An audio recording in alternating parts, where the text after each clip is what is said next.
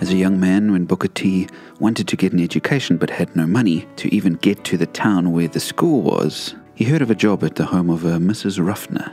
And even though she had a reputation for being very strict, he decided to apply for the job. $5 a month. This is in the late 1800s. And he said that he'd heard so much about how strict and severe she was that he was quite afraid to even see her, and he always trembled when he went into her presence. But he got to know her over the months that he worked there. And then he says this on page 42 From fearing Mrs. Ruffner, I soon learned to look upon her as one of my friends.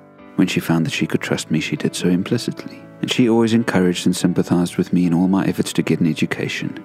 And I thought this transition from being terrified of her to being encouraged by her was quite a good picture of what happens in our relationship with God.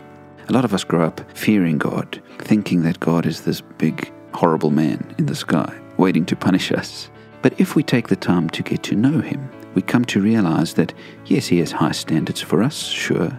Yes, He wants the best for us. But we can call Him friend because He encourages us, sympathizes with us, wants the very best for us. Jesus, towards the end of his ministry, of course, said those famous words. In John 15, verse 15, he said, I no longer call you servants, instead, I have called you friends.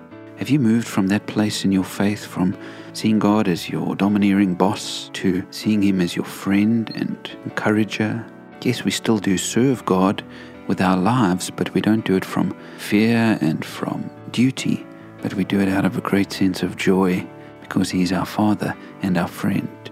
And so I pray that just as Booker T learned to call this lady his friend, that you and I will see our God not as a domineering boss, but rather as a loving friend.